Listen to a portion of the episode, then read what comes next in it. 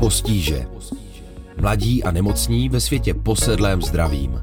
Postíže. Rozhovory o životě se zdravotním postižením. Postíže. Podcastová série Zuzany Kašparové a Jakuba Strouhala na rádiu Wave. Čau, tady Zuzana. A Jakub. Vítáme vás u dalšího dílu podcastové série Rádia Wave Postíže. Postíže, ve které otevřeně mluvíme o překážkách, láskách, strastech nebo radostech mladých lidí s postižením. Protože nám něco podobného v českém veřejném prostoru chybělo. A už nechceme se cítit tak sami a už vůbec ne jako občané druhé kategorie. Yes. V dnešním dílu budeme mluvit o studu, intimitě a sexu. Pobavíme se o tom, jak sexujeme Jak často si strkáme prsty do zadku a za co se stydíme. a rozhodně to není strkání prstů do zadku. Ne, ne. Do téhle epizody postíží přijala pozvání milovnice dělání stojek, nadšená studentka medicíny Aneška, která se snaží dělat osvětu o idiopatickém zánětu střeva, který jí byl diagnostikován. A Anešku možná znáte třeba z Instagramu za slunce v duši. A ještě jedno lákadlo k poslechu. V závěru dnešní epizody vám dáme velmi hodnotnou radu. Postížistku. která má potenciál zlepšit váš život i život lidí okolo vás. Hmm, Tak se těšte, jdeme na to. let's go. Postíže. Mladí a nemocní ve světě posedlém zdravím. Postíže. Já jsem na vozíku a mám rád sex a ty máš jizvy a máš ráda sex a ty, máš klepeš jo, a máš ráda sex a my, všichni máme rádi sex. sex. wow. No paráda. Ahoj Aneško. Ahoj. Vítej tady ve studiu, vítej v postížích. Co kdybychom si navzájem řekli, jak se nás to téma týká nebo proč je pro nás důležitý? Hmm. Kdo chce začít? A já klidně začnu. Já jsem o tom přemýšlel a zkusil jsem to formulovat tak, že moje postižené tělo vlivem toho neustálého zhoršování se v určité době a v určitých aspektech stalo zdrojem jakýchsi obrovských úzkostí. A u mě se to projevilo takovým nezdravým chováním, kdy jsem si nedostatek té intimity, který jsem si v podstatě způsoboval sám tím, že jsem ani nechtěl vstupovat do těch vztahů, ani jsem je nechtěl navazovat, tak jsem si kompenzoval nějakým větším množstvím nezávazného sexu. K čemuž se ale třeba teďka v poslední době ještě přidala frustrace z toho, že je pro mě čím dál tím náročnějším si zajistit i ten nezávazný sex, protože nepatřím na seznamkách k těm nejtapovanějším nebo nejoslovanějším lidem na světě. A tak si říkám, že třeba to tady můžeme otevřít a začne zase nějaké hojeníčko. Mhm. Díky za sdílení. To bylo hezky řečeno. Co ty, Aneš? No, já se v tomhle liším hlavně tím, že moje postižení není vidět a tím pádem mám trošku problém s tím, že když přijde nějaký ten potenciální partner, ať už do vztahu nebo sexuální partner, takže někdy musí přijít ten moment, kdy já mu o tom musím říct, protože moje nemoc ovlivňuje ledacos a za mě teda hlavně nejvíc ten můj pohled na to moje tělo ve smyslu mého vlastního sebevědomí, že Mhm. mi pořád poměrně často není fyzicky dobře a i když to není nějak jako život omezující, ve smyslu, že bych třeba nemohla chodit do školy, pracovat a tak, protože už se to hodně zlepšilo, tak je to život omezující v tom smyslu, že se sama necítím ve své kůži natolik dobře, abych potom mohla navenek se cítit krásná nebo se mohla cítit sexy. Takže já mám problém s tím, kdy vlastně tohle téma vytáhnout, ale zároveň vím, že ho musím vytáhnout, protože se taky může stát, že mi z minuty na minutu se najednou udělá špatně a z toho sexu nic nebude, nebo že z toho rande nic nebude a tam pak pro mě zase z toho vychází hodně ty pocity méněcenosti. To je takové prostě mé velké téma. Mhm. A teďka třeba už máš určenou nějakou hranici časovou, nebo ten okamžik je pevně stanovený? Není, není. Tak nějak to přijde vždycky jinak. A předtím jsem hlavně taky, a to je asi jako důležitá záležitost, byla v dlouholetém vztahu, kdy přece jenom tam už člověk eh, je tak nějak uvolněnější s tím druhým člověkem. My jsme spolu byli asi pět let, skoro šest let, takže tam už jsem věděla, že to pochopí, protože mě zná, ale teď jsem zrovna ve fázi, kdy žádný vztah nemám a právě jedu na takové té volnější vlně a víc na té vlně těch nějakých jako jednorázových nebo čistě sexuálních vztahů. A tam zatím je to spíš o náhodě, už se mi podařilo to i jednou jako nemuset říkat, ale mm-hmm. prostě i když už nic, tak mám prostě přes celé břicho jizvu a ta otázka na ní prostě přijde.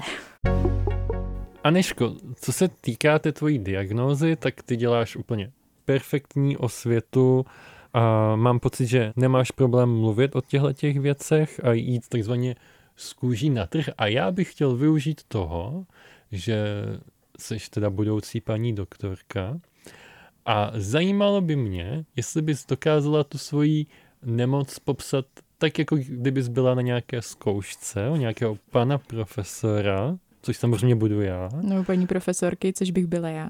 A nebo, uh, i kdyby se zbavila... Komise. a nebo kdyby se zbavila s nějakým kámošem, což bych byl já, a nebo... Kámoška Zuzana. Mhm. Dobře. Tak ta nemoc se jmenuje Kronova choroba. Páni profesoři nebo vážená komise. Ano, konečně to někdo řekl správně, kolegyně. Pš. Kronova choroba je autoimunitní onemocnění, při kterém vzniká transmurální postižení kdekoliv v trávecím traktu, nejčastěji na přechodu terminálního ilea a kolon ascendens céka.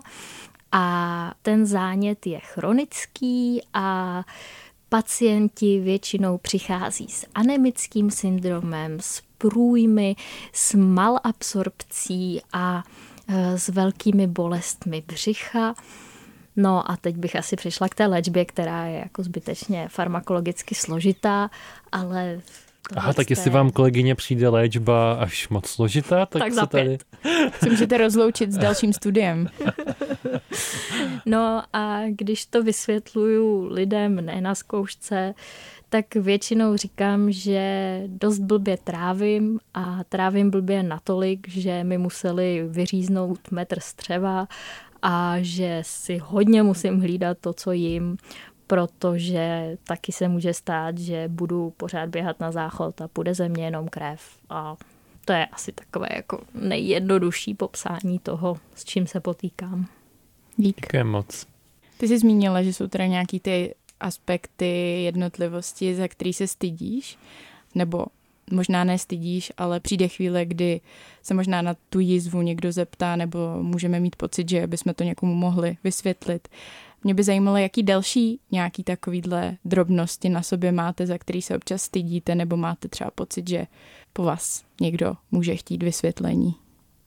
To je dobrá otázka. Hodně často jsem nejistá z toho, že mám nafouklé břicho a že trošku vypadám těhotně. A opravdu se mi už párkrát stalo, že mě někdo pouštěl sednout v tramvaji s tím, že si myslel, že jsem těhotná.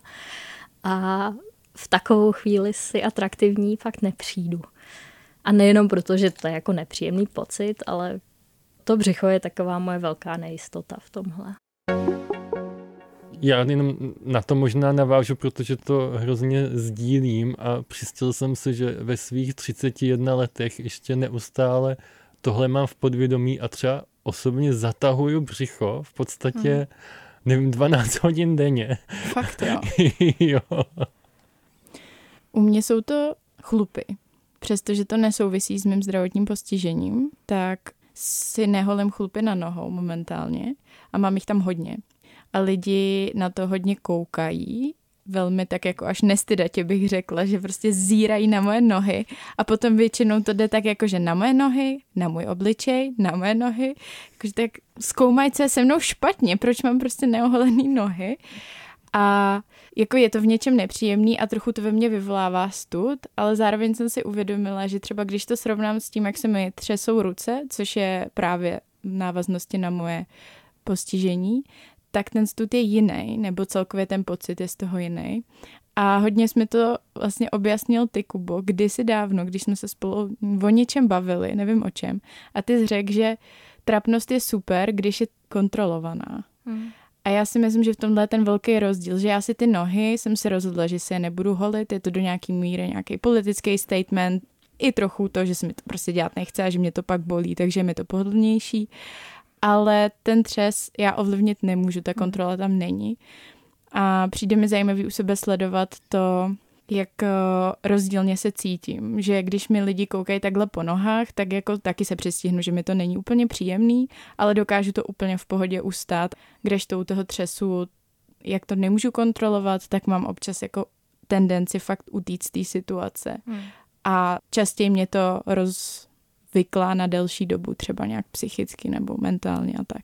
Je pravda, že když já se třeba jako dobrovolně přejím bezlepkovou pizzou, když vím, že toto tělo zvládne a to mm-hmm. břicho se nafoukne, protože jsem přežraná, tak si z toho vlastně ráda dělám legraci, že se vyfotím s tím nafouklým břichem, dělám si legraci, že prostě tak kolikátý měsíc to bude, haha, posílám to kamarádům.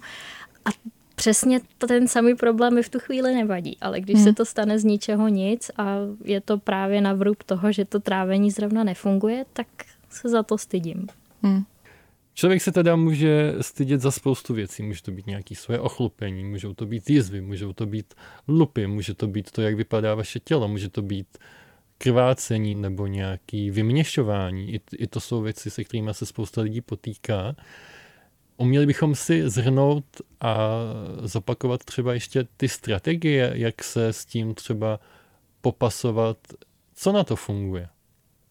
U mě nějaká původní strategie byla to skrývat. Nebudu se vystavovat situacím, u kterých vím dopředu, že se mi to tam může stát před lidma. Ty jsi někdy skrývala? Určitě jsem skrývala, ale přesně když teď Zuzka mluvila, tak mě napadlo, že moje současná strategie je úplně opačná a spíš se snažím o nějakou trošku expoziční terapii. A ještě jsem chtěla zmínit, protože to nafouklé břicho je ještě taková věc, se kterou do určité míry se dá pracovat, ale další z těch mých nejistot, jak jsi se tady na to ptal, tak jsou hemeroidy, které souvisí právě s tou mojí nemocí. Mám je už prostě od dětství a poměrně jako, když by se na to člověk podíval, nevypadá to hezky prostě. A je to taková věc, kterou jsem hodně těžce nesla, že jsem si řekla, tak a teď se na mě prostě nějaký ten chlap jako podívá při tom sexu a řekne si, fuj, to je vošklivý a prostě odejde. A tam mi pomáhá ta expoziční terapie v tom smyslu, že čím víckrát vím, že se na to někdo podíval, na ten můj zadek a vůbec ho neřešil, nebo prostě dál se mnou ten sex měl, nebo prostě cokoliv, když to byl třeba orální sex a jako fakt byl blízko, takže to neřešil, že byl pořád vzrušený, pořád tam se mnou byl, tak se teď hodně snažím uklidňovat tím, že jako, ale to nikdo než ty neřeší. Hmm. V podstatě by se dalo říct, že hemeroidy jsou nový normál. Mm-hmm. ano, nový normál. Je to tak, no. A mně se líbí pojmenování expoziční terapie ve spojení s hemeroidy. Jsem si říkala, to tak Aneška chodí po Praze a ukazuje lidem zadek. Vystrkuje A vždycky jenom v pátek od 6 do 7 má své terapeutické no, okénko. Upřímně řečeno, já tak často chodím na různá vyšetření, kde mm. prostě těm doktorům ten zadek ukazuju. A tak často mi někdo strká prst do zadku, že mám občas pocit, že jsem ho fakt ukázala půlce Prahy. Mm-hmm. Teď jsem chtěl udělat vtípek, že i mě docela často lidi strkají prst do zadku a občas jsou to i doktoři. Ale... Ale uh, ještě mě... Same. Na... Ale ne doktoři. to přijde ve stáří.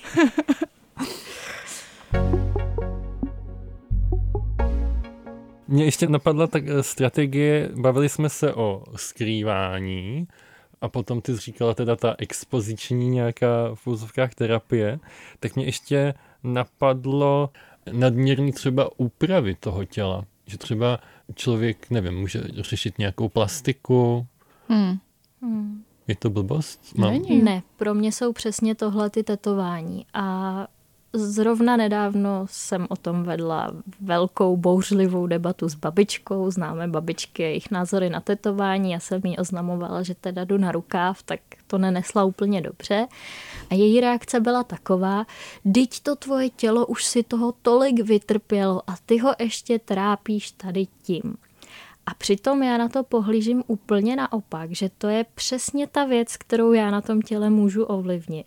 Přesně tak, jako ty si můžeš oholit nohy, kdybys chtěla, tak já si můžu udělat další tetování a dodávají mi strašně moc sebevědomí, protože je to něco, co já jsem si na tom těle vybrala, hmm. co se mi prostě na sobě líbí a co i když jdu po ulici a podívám se na to, tak se prostě pousměju. Naproti tomu, když jdu po ulici, vidím se ve výloze a mám nafouklé břicho a jsem sklesla. Takže tímhle já si to určitě kompenzuju. Na ty úpravy toho těla jsem nikdy nebyla, ani jsem nad tím neuvažovala, ale v zásadě bych řekla, že tohle je úplně stejná věc. Mm-hmm. Mně přijde, že když se tady bavíme o těch prvních strategiích, jakože to nějakým způsobem zakrývat nebo přivlastnit, třeba někdy tím způsobem, který si zmiňovala ty, který mi přijde hrozně pěkný s tím tetováním, nebo i někdy možná víc na sílu, že člověk se snaží jako trochu překonat, vlastně přervat, tak mi to celý přijde jako takový závod s časem, že jako se snažíme to uchovat v nějaké formě, dokud to jde, dokud vlastně můžeme to schovávat. Ale zároveň pro spoustu z nás ta realita je taková, že třeba to naše postižení je progresivní, že se bude časem nějak zhoršovat, měnit. Takže v nějakém bodě už to schovávání prostě bude výrazně náročnější, náročnější, až třeba vůbec už nebude možný. A mně v tomhle přijde v něčem to téma toho zdravotního postižení hrozně takový pěkný, protože je extrémně proměnlivý pro nás, pro všechny, že každý člověk někdy nejspíš bude mít nějaký úraz nebo nějakou nemoc, nebo s postupujícím věkem přijde nějaký zdravotní postižení, který už prostě nevymizí a bude s náma do konce toho života. A mně přijde proto hrozně důležitý si tohle zvědomovat, to, že se to fakt týká úplně všech z nás, že to nejsme jenom my tři, ale že jsme to úplně všichni, bez výjimky. A skrz to se jako snažit společně osvobodit od toho očekávání a od toho, že se všichni jako dokážeme narvat do nějakého toho ideálu té tělesnosti, ale i toho, jak naše těla mají fungovat. A myslím si, že je to o to těžší ve světě, který nějakou sexiness, hotness, atraktivitu spojuje s tím, že jsme fit, že máme dobrou kondičku a že nějak prostě vypadáme. Tím pádem my, tak nějak vypadáváme z toho obrazu sexy člověka, přestože můžeme mít nějaký sexuální potřeby, většina z nás je má. Jako cítíme nějaký vzrušení, chceme mít sex a zároveň nám společně říká, hm, ale vy nejste prostě sexy. A zároveň u toho sexu jsme a chceme si připadat sexy, protože to je součástí toho sexu, ne? Jakože já nemůžu mít dobrý sex, když si nepřijdu toho sexu sexy, protože jsem tam taky a mám vlastně sex tím pádem je sama se sebou. Takže mi přijde fakt mega důležitý tohle se jako nabourávat a rozšiřovat ty možnosti toho, jak vlastně takový sex může vypadat a kdo ho může mít a kdo se při něm může cítit sexy a pěkně. Ve mně to trošku evokovalo jednu větu, kterou ráda a často opakuje moje terapeutka, spíš jako vzhledem k mému duševnímu zdraví. A ona vždycky říká, ale vy děláte všechno, co můžete. A já jsem si teď uvědomila, že on i ta naše těla dělají, co můžou a že je tam určitě nějaká část, u každého z nás jiná, která prostě nefunguje. U mě to jsou ty buňky trávicího traktu, co teda jako jsou fakt pochroumané proti normálu, hmm. ale že je tam dalšího toho hrozně moc v tom těle, co to naopak se snaží zachránit a co dělá, co může. A konec konců i ten mozek dělá, co může. A ten mozek je ten, co ten sex chce. Takže bychom mu to naopak ještě jako měli dopřát prostě za odměnu, že teda když maká Pro ten na mozek. toho všeho. Tady máš tak... orgasmus. ano, Ježíš Maria. A tak konec konců ty hormony, všechny, co tam jako běží, to není jenom pro mozek, že jo? To je pro imunitu, to je pro všechno. Mm-hmm. Neřeknu vám to teda úplně jako lékařsky teoreticky, jo, ale je to tak. Postíže. Mladí a nemocní ve světě posedlém zdravím. Postíže. My jsme v minulý epizodě řešili s Ondrou komunikaci, ale přijde nám, nebo mně přijde důležitý tu komunikaci otevřít trošku i s tebou, vzhledem k tomu, že jsi medička a do toho máš zkušenost eh, s nemocí, hmm. tak um, by mě zajímalo umět pojmenovat nějaké části našich těl, může být zásadní v různých aspektech našeho života. Jakože může to být třeba i v tom sexu, který jsme naťukli v nějakým intimním rozhovoru večer, ale může to být třeba i když jdeš do ordinace k někomu, popsat to své tělo. Já to mám takový příklad k tomu, že když jsem zjistila, že mám na noze melanom, nádor kožní, tak eh, potom se se běhli různí lidi kolem mě a říkali mi své zkušenosti, co mají. A jeden z nich mi řekl, že zná někoho, kdo měl melanom na vulvě, na piscích někde. A že pro toho člověka bylo hrozně těžké jít k tomu lékaři, lékařce a říct, já mám něco na piscích. Protože je těžký pro nás některé slova, některé části našeho těla vlastně vyslovit, protože na to třeba nejsme zvyklí, doma tomu říkali pipinka, tak jak najednou přijít se slovem vulva. Tak by mě zajímalo, jestli když máš zkušenosti z prostředí úplně z různých stran, jestli máš k tomu nějaký typy. Já tu komunikaci řeším víc z pozice toho lékaře nebo toho odborníka a tam je pro mě strašně důležité to, jak ten doktor působí už úplně na první dojem, jestli prostě si stoupne, podá tomu pacientovi ruku, představí se a potom teda čeká, že ten pacient se mu svěří, anebo jestli sedí u počítače, něco do něj píše a zeptá se, no tak co vás sem přivádí. Že už ta atmosféra, kterou ten odborník dokáže v té ordinaci navodit, tak strašně moc změní to, jak se člověk bude cítit z toho, že mu tam jde teda povědět o tom, že má na vulvě pihu nebo divné znaménko. Hmm. A myslím si, že ten pacient to nutně ani jako nemusí umět pojmenovat, protože asi je dobré si připomínat, že ten doktor jich viděl strašně moc a že vím, že to takhle zní hrozně hrubě, ale že pro něj je to téměř denní chleba. Což je právě to, co si spousta těch odborníků neuvědomuje, že pro ně je to běžné pondělí v práci, ale pro ty pacienty to může být prostě nejstrašidelnější den jejich života. Takže si myslím, že obě strany by se měly koukat na ten problém očima toho druhého. Že ten pacient, aby trošku tomu studu ubral, nebo aby dokázal tomu doktorovi nebo zdravotníkovi věřit, tak by si měl říct, on je tady od toho, aby se mnou tohle řešil a on to prostě neřeší poprvé. A když já nebudu úplně schopná to pojmenovat nebo ten problém vysvětlit, on se mě na to doptá, on je zvyklý, on to prostě dělá běžně, ale na druhou stranu ten doktor, ten zdravotník by měl vnímat právě to, že se dostává do strašně intimní situace, i když ten pacient nechce být s ním intimní, nikdo nechce být intimní v ordinaci, ale prostě ty citlivé záležitosti se tam řeší. Jenom když si vezmu, co všechno jsem si já prošla se svým gastroenterologem, jak moc jako intimně jsme se zblížili a teď to vůbec nemyslím z té sexuální stránky, tak eh, je tam potřeba mít k tomu velký respekt k těm pacientům a, a k tomu, že by člověk měl být víc průvodcem té intimní situace, než nějakým jako šéfem, co jenom naordinuje vyšetření a pak to vyřízne.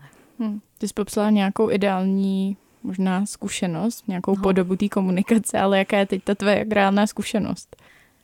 No, hodně záleží. Myslím si, že většinou to mám tak, že když se třeba jako pacient potkám s těmi mladšími lékaři, takže tam ten respekt je a třeba jak jsem zmiňovala to, že běžná součást každého mého vyšetření u lékaře je, že mi prostě strčí prst do zadku a ještě zkoumá, co mu zůstane na rukavici, tak eh, je velký rozdíl mezi tím, jak to dělají ti mladí, co prostě řeknou, hele, teď musím udělat tohle a je to z toho důvodu, že potřebuju vyšetřit, jestli nemáte volnou tekutinu v břiše a prostě dám vám tady umrtvovací krém na tu rukavici a zkuste se uvolnit, i když chápu, že to teda fakt nejde.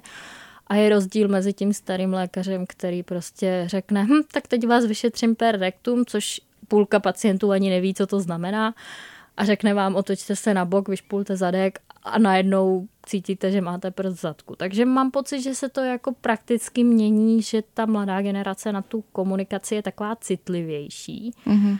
No. A je to tím, že na medicíně máte nějaký specializovaný předmět komunikace s pacientem, nebo musíte tohle dělat samostudiem? Já jsem poslední generace, která nic takového neměla. Ti wow. mladší už se to učí, v různých úsecích studia už na to mají předměty nebo aspoň přednášky, tréninkové hodiny a tak. Ale za mě to teda ještě nebylo, nicméně i tak eh, ti, co jsou moji vrstevníci nebo ti, co už teď eh, praktikují nějakou dobu a pořád jsou mladí, tak, tak nějak vnímají, že je to potřeba a učili se to sami. A já bych řekla, že to je celkově tím, že ta naše generace je taková citlivější. Myslím si, že ta generace ještě mladší je ještě citlivější. Někdo by už řekl, že možná přecitlivěla, ale že tam ten vývoj je tak nějak i přirozeně, i když mm-hmm. je to nikdo zatím ještě neučil. Ale teď už naštěstí učí. Doufejme, že to tak je, že máš pravdu. Přeju to budoucím generacím lidí se zdravotním postižením. Já taky. Pojďme si vrhnout trochu ještě k nějaký sexuální atraktivitě. Mm-hmm. Dáme si? Dáme si. Ty si už, Aneško... Na to čekáme na spasení. Přesně, já taky. Ty se, Aneško, už na začátku říkala, že v nějakém bodě se svýma partnerama uh, sdílíš um, svoji zkušenost. A mě by zajímalo ještě předtím, než s nima sdílíš tu zkušenost, jestli máš třeba zkušenosti s nějakýma seznamkama online, nebo kde vlastně ty partnery takzvaně lovíš. Eh, já bych řekla, že jsem na tohle v životě měla hodně štěstí a že jsem nikdy nebyla v posteli s člověkem, kterého bych předtím neznala z reálného života. Já mám z těch seznamek trošku hrůzu, částečně proto, že slychám ty historky o tom, co si tam člověk musí projít, než najde někoho trošku normálního. A částečně taky proto, že ač malý, tak už jsem influencer a jsem do určité míry známá a není mi příjemné sdílet cokoliv vlastně s někým, u koho nevím, jestli mě náhodou už posledních pět let nesleduje a není tam nějaká jako zvláštní vztahová dynamika, o které já nevím. Takže si vybírám lidi čistě co potkám ve svém osobním životě. Mám pocit, že jich jako potkávám docela dost, takže není to tak, že bych skočila po každém, co, co ho vidím, protože prostě je tady z masa a kostí přede mnou ale seznamky mě v tomhle tom ohledu hodně děsí. Mm-hmm. Ty jsi, Kubo, trochu takový seznamka guy, nejsi? Bejvávalo za mých mladých let.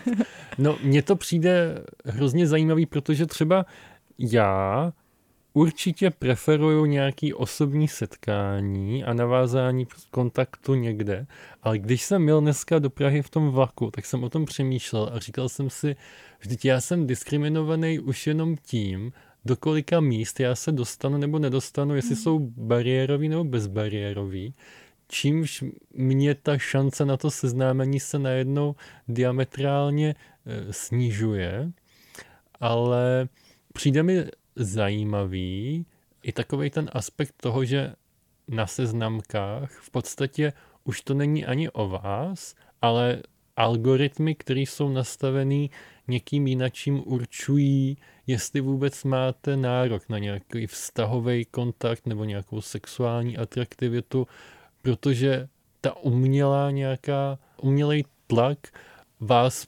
neukáže těm dalším lidem. Hmm. Nebo neukáže ani další lidi vám. Pokud hmm. nebudete splňovat nějaký škatulky, který ona má nastavení teda, že jsou dobrý, tak najednou vám to neukáže a chtěl jsem jenom říct, že v tomhle směru mi pomohlo zase, když já jsem byl na terapii a můj terapeut mi řekl, Jakube, já s vámi souhlasím a musím říct, že vy to máte objektivně těžší, to seznamování. Mm-hmm. A v mojí hlavě se v tu chvíli něco přeplo a já jsem si říkal, OK, Takže takhle to je. Já to mám objektivně těžší. To znamená, že já se musím víc snažit. Musím se víc snažit uh, navazovat kontakty s lidma, musím třeba snižovat nějaké svoje požadavky na partnera, ale bylo to pro mě takový osvobozující v tom, že jsem už neseděl v tom koutě a neříkal si, tak to je teda nefér, to je teda nespravedlivý, já tady na té seznamce teda čekám, až mi někdo napíše a nikdo mi nenapíše a je to kvůli tomu, že jsem nemocný a bla, bla, bla ale najednou zase jsem měl trošku pocit, aha, takže je to objektivní a mám to ve svých rukách, mám to pod kontrolou a abych to měl pod kontrolou, tak musím být víc akční. A... Zase jsme u té kontroly. Lehce, no. Já mám na vás ještě jednu takovou pálivou otázku. Chtěla jsem se zeptat na to, jestli máte pocit, že váš život eh, s postižením, s nemocí, tak nějak ovlivnil to, jakým způsobem přistupujete k sexu, jakým způsobem ten sex máte, jestli tam třeba přišly nějaký nový cesty, jak se vzrušit, cokoliv vás tomu napadne. Já myslím, že si toho sexu víc vážím, protože když už to jde, když už si to užívám, tak vím, že to tak nemusí být vždycky. A třeba pro mě je taky velké téma související s chronickou nemocí energie a vůbec to třeba, jak dlouho já vydržím. A většinou je to tak, že pro toho muže je to prostě náročnější, to si budem povídat a to se nepovažuji za úplně jako pasivního člověka, ale i tak prostě se mi taky děje to, že bych si hrozně ráda užívala dlouho, ale fyzicky to nejsem schopná zvládnout. Mm-hmm. A o to víc si vážím toho, když se daří a když prostě mám tu energii vůbec na to ten sex mít, nebo ho mít třeba dlouho. Mm-hmm. Mně napadá, že jsem měl o něco snadnější únik z takového toho srovnávání se spornem, protože v jednu chvíli mi bylo jasný, OK, tohle není možný podávat takovýhle výkony, eh, zažívat takovýhle zážitky, zažívat třeba takový eh, orgazmy, různé takové polohy. Eh, Myslím, že to, to opustilo nás všechny, pokud koukáme někdy na porno a pak jsme měli sex v reálném životě. Jo. A... Pokud jsme všem 15 let nedělali gymnastiku. OK, OK. Lotusový květ. ok, tak já jsem chodil jenom zpívat do toho sboru ale ještě mi napadá i třeba nějaký morální otázky, že vím, že dřív bych třeba si říkal, tyjo, zaplatit za sex a třeba vyzkoušet tu sexuální asistenci nebo něco podobného.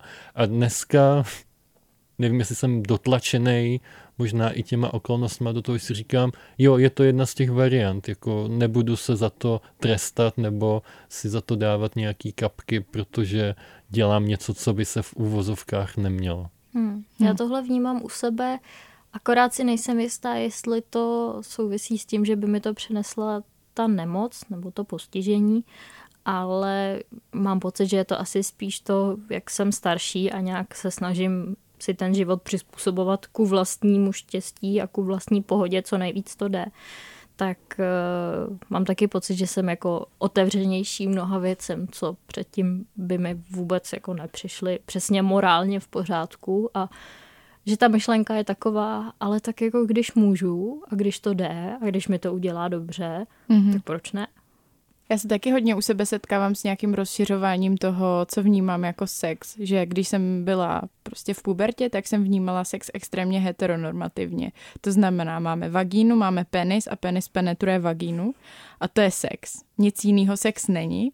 A teďka vnímám sex jako úplně extrémně širokou kategorii věcí, kterou bych si tak nějak jako definovala možná jako intimní kontakt za účelem sexuálního vzrušení, ale ten intimní kontakt vlastně ani nemusí pro mě zahrnovat nutně genitálie, že to může být fakt jako na různých částech těla, který mm-hmm. nás vzrušou a přijde mi tady to pojetí toho sexu daleko víc inkluzivní, v něčem queer, ale v něčem i jako disability inkluzivní, Určitě. že prostě ne každý může nebo chce vůbec tu penetraci tím penisem, že jo.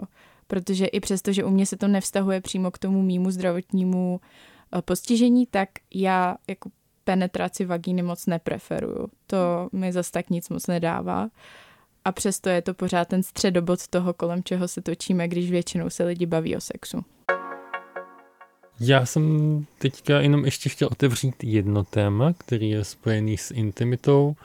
Musím na začátek říct, že jsem ho ještě nikdy s nikým neotvíral, takže mm-hmm. možná to nebudu umět ani formulovat. Součástí toho mýho postižení tím, že je degenerativní a neustále se to zhoršuje, tak já v tuhleto chvíli vím, že třeba jednou nastane den, kdy nebudu schopný třeba sám masturbovat a budu potřebovat něčí pomoc. Jasně, máme tady nějakou službu sexuální asistence, která v tuhle chvíli ale nefunguje třeba pro queer lidi. Zajímalo by mě, kdybyste se vy ocitli v té podobné situaci, komu byste si třeba řekli a jak byste vůbec to téma nadhodili s někým? Já myslím, že pro mě by to bylo téma na strašně moc psychoterapii, kde bych jako fakt hodně musela objevovat, protože tam vnímám, že to je intimita ještě úplně jiného levelu, než na kterou jsem zvykla. Jestli to dává mm-hmm. smysl. Přijde hrozně zajímavý, že říká, že vlastně neexistují asistenční sexuální služby pro queer lidi, protože vím, že už to dělají i muži, i ženy, ale zjevně teda jenom vždycky pro opačný pohlaví. Mm-hmm. Hmm, tak to, to je pěkně na prd. Takže bych době. začala rychle lobovat za to, aby už to bylo pro všechny. Ano, ta poptávka tady očividně je. jo, dáváme to takhle. Díra na trhu, všichni mm-hmm. big bros. A já jsem kdysi měla super schopnost, si troufnu říct, a to bylo, že jsem byla schopná si navodit orgasmus pouze skrz myšlenky, aniž bych na sebe jakkoliv šáhla. Tak to je hodně hustý. Takže já bych asi ve té tvojí situaci se snažila tuhle super schopnost znova navrátit. A protože jsem byla schopná fakt ležet, myslet na věci a pak jsem měla orgasmus. A vůbec ničím jsem se netřela, žádná jako fyzická stimulace neprobíhala. Takže jenom, že takovéhle možnosti jsou, je to takový trošku jako mm, meditativní možná, ale já jsem předtím nic jako nemeditovala, já jsem byla jenom dítě, který zjistilo, že tohle umí. Wow! Jo. Tak už víme, co budou dělat Zuzka s Kubou ve volném čase, co se budou učit. Takový no já, Skillshare. já hlavně vím, co už teďka budu dělat vždycky tím vlakem zpátky z Prahy do Brna tři hodiny. Člověk tam zbytečně sedí na místě, poslouchá nějaký podcasty o sériových mrazích a přitom může... Může uvolňovat tu frustraci z toho, jak to s tou dopravou je. Přesně tak. A potom ještě teď docela si myslím, že se vyvíjí různý masturbátory, které jsou i na penis, že myslím si, že je to furt dost eh, v začátcích, respektive, že se tenhle biznis soustředí spíš na lidi, co mají vulvu. Těch hraček je mnohem víc a těch na penis je prostě míň, ale zaregistrovala jsem teďka nějaký novinky na trhu a tam si myslím, že by to bylo teda o, tom říct někomu, kdo ti ten masturbátor poskytne a pak už si člověk mě, může sám. Hned mě potom napadlo, že asi bych potom první oslovovala ty bývalé sexuální partnery, co už tam nějaká ta důvěra je. A teď je otázka, jestli vlastně jako kdy je čas na to se jim s tímhle svěřit a jestli už s tím nezačít teď, i když víš, že je to problém tvého budoucího já. Hmm. Uvidíme, ale jsem moc rád, že jsem to tady s vámi mohl nakousnout a projedu internety, abych zjistil, jaké možnosti existují a zkusím popřemýšlet právě i o tom časovém úseku, kdy je dobrý s tím začít. No. Jsme zase u té kryp časovosti, jak jsme jí hmm. začali. Ano. Pořád se v tom točíme. A pořád je pravda, že se nemusí to na první pohled, na první pokus povést, mm-hmm. a, ale důležité je to vyzkoušet. A mně se líbí, že třeba tvoje časovost je v zásadě jistá, že se to za nějakou dobu bude zhoršovat. A naproti tomu moje časovost je taková, že je strašně nejistá, že prostě může to přijít z ničeho nic, můžu být dva roky v nemocnici ležet a nebýt schopná ničeho a pak se zase můžu vyzdravit do takové míry, že můžu sportovat. Takže je super, že tady máme jako víc pohledů na věc, které jsou všechny vlastně nějakým způsobem omezující. Teď to myslím omezující takové to slovo jako disability, ne, že by to bylo jako nějaká hrůza, ale že jsou vlastně jiné. Mně se líbí tam pořád opakovat to, že jsou unikátní a unikát je nový normál. Yes, nový normál. tak díky moc Aneško, že jsi přišla za náma do studia. Já vám děkuji za pozvání. Moc si toho to... vážíme a doufáme, že ještě někdy za námi přijdeš a že si uděláme třeba párty na vrátnici, protože nás už asi do studia nepustí tolikrát. Já hmm. jsem chtěla říct, že to bylo tak jako hezky, lehce intimní a vy mě chcete zvát na vrátnici, tam zase budou cizí lidé, no nevím, nevím. Už jenom v intimních prostorech. Díky moc. A díky i vám, naše milé posluchačstvo. Na závěr tu pro vás ještě máme naši oblíbenou postížistku. Tentokrát je velmi poetická. Kolik prstů máš v zadku, tolikrát si člověkem. Ale i obecně. Zkuste si zmapovat svoje erotické zóny a třeba zjistíte, že jsou na hodně nečekaných místech. No a třeba budete překvapení, jak fajn je být člověkem. Pokud řešíte něco podobného, nebo byste nás chtěli doplnit, nebo nám chcete třeba jenom udělat radost a pochválit nás, tak nám napište na sociální sítě Rádia Wave, třeba na Facebook nebo na Instagram a podělte se s námi o vaše historky, pocity nebo zkušenosti. Celou naši podcastovou sérii postíže, včetně třeba epizody o komunikaci s Ondřejem Holím, a.k.a. Dnéčkem, a včetně dalších výzev najdete na webu Rádia Wave a ve všech podcastových aplikacích. Fakt díky, že posloucháte. Budeme rádi za doporučení, follow a nebo třeba hodnocení v aplikacích. Zdraví Zuzana a nezdraví Jakub. Postíže. Mladí a nemocní ve světě posedlém zdravím. Postíže. Podcastová série Zuzany Kašparové a Jakuba Strouhala na rádiu Wave. Poslouchej na wave.cz lomeno postíže, v mobilní aplikaci Můj rozhlas a v dalších podcastových aplikacích.